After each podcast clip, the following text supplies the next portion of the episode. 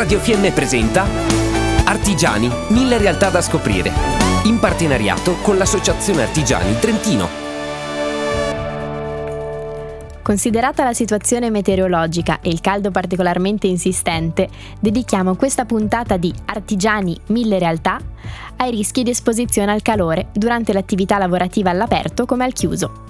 Purtroppo il rischio connesso al pericolo insidioso dovuto all'emergenza calore è spesso trascurato in molti settori lavorativi. Allo scopo di fornire ai datori di lavoro e lavoratori un'informazione corretta e puntuale sull'argomento, il Dipartimento Sviluppo Economico, Ricerca e Lavoro, in collaborazione con l'Azienda Provinciale per i Servizi Sanitari, ha predisposto un comunicato emesso qualche giorno fa e che riprendiamo nei suoi passaggi essenziali.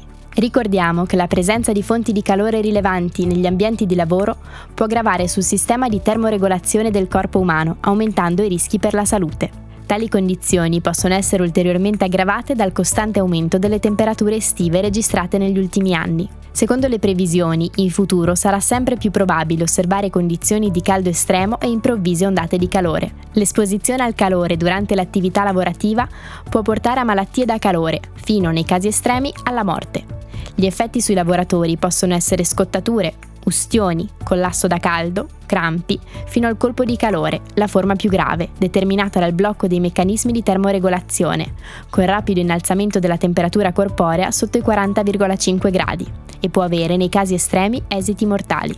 Ci sono precauzioni da prendere ogni volta che sono presenti alte temperature e le attività fisiche sono gravose. È fondamentale informare i lavoratori sui rischi da stress da calore, come riconoscerli e prevenirli e ricordare i fattori predisponenti ad aumentare il rischio, quali età, genere, obesità, assunzione di alcol o caffeina, utilizzo di farmaci e condizioni personali di salute, come per esempio le cardiopatie. È indispensabile disporre di acqua fresca nelle vicinanze del posto di lavoro. Raccomandabile bere in abbondanza, almeno mezzo litro ogni ora, e frequentemente, almeno ogni 15 minuti, e valutare l'opportunità di avere a disposizione anche integratori salini. Oltre a controllare periodicamente le previsioni meteorologiche al fine di programmare il lavoro in funzione del clima e della pesantezza del lavoro svolto, vanno programmati periodi di pausa evitando di lavorare da soli. Poter intervenire rapidamente in caso di malessere è basilare, Onde evitare malesseri dovuti alle alte temperature, è importante prevedere un periodo di acclimatamento, con un incremento graduale del carico di lavoro per i nuovi addetti e per quelli che sono stati lontani per più di una settimana, in particolare per i lavoratori esposti al rischio di stress da calore aggravati dall'uso di indumenti protettivi e alte temperature. Va utilizzato un vestiario idoneo come abiti leggeri, traspiranti, di cotone e di colore chiaro, è importantissimo anche un leggero copricapo che permetta una sufficiente ombreggiatura.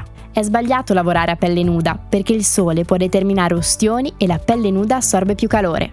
Le parti esposte vanno protette con crema solare adeguata che impedisce l'invecchiamento cutaneo precoce, così come gli eritemi e naturalmente le scottature. Vanno evitati i pasti abbondanti e preferiti i pasti facili da digerire, evitando, come detto, il consumo di bevande alcoliche, troppa caffeina e limitando drasticamente il fumo.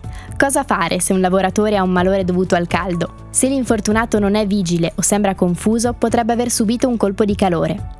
È necessario allertare immediatamente i soccorsi sanitari tramite numero unico 112, garantendo l'assistenza continuativa all'infortunato fino all'arrivo dei soccorsi.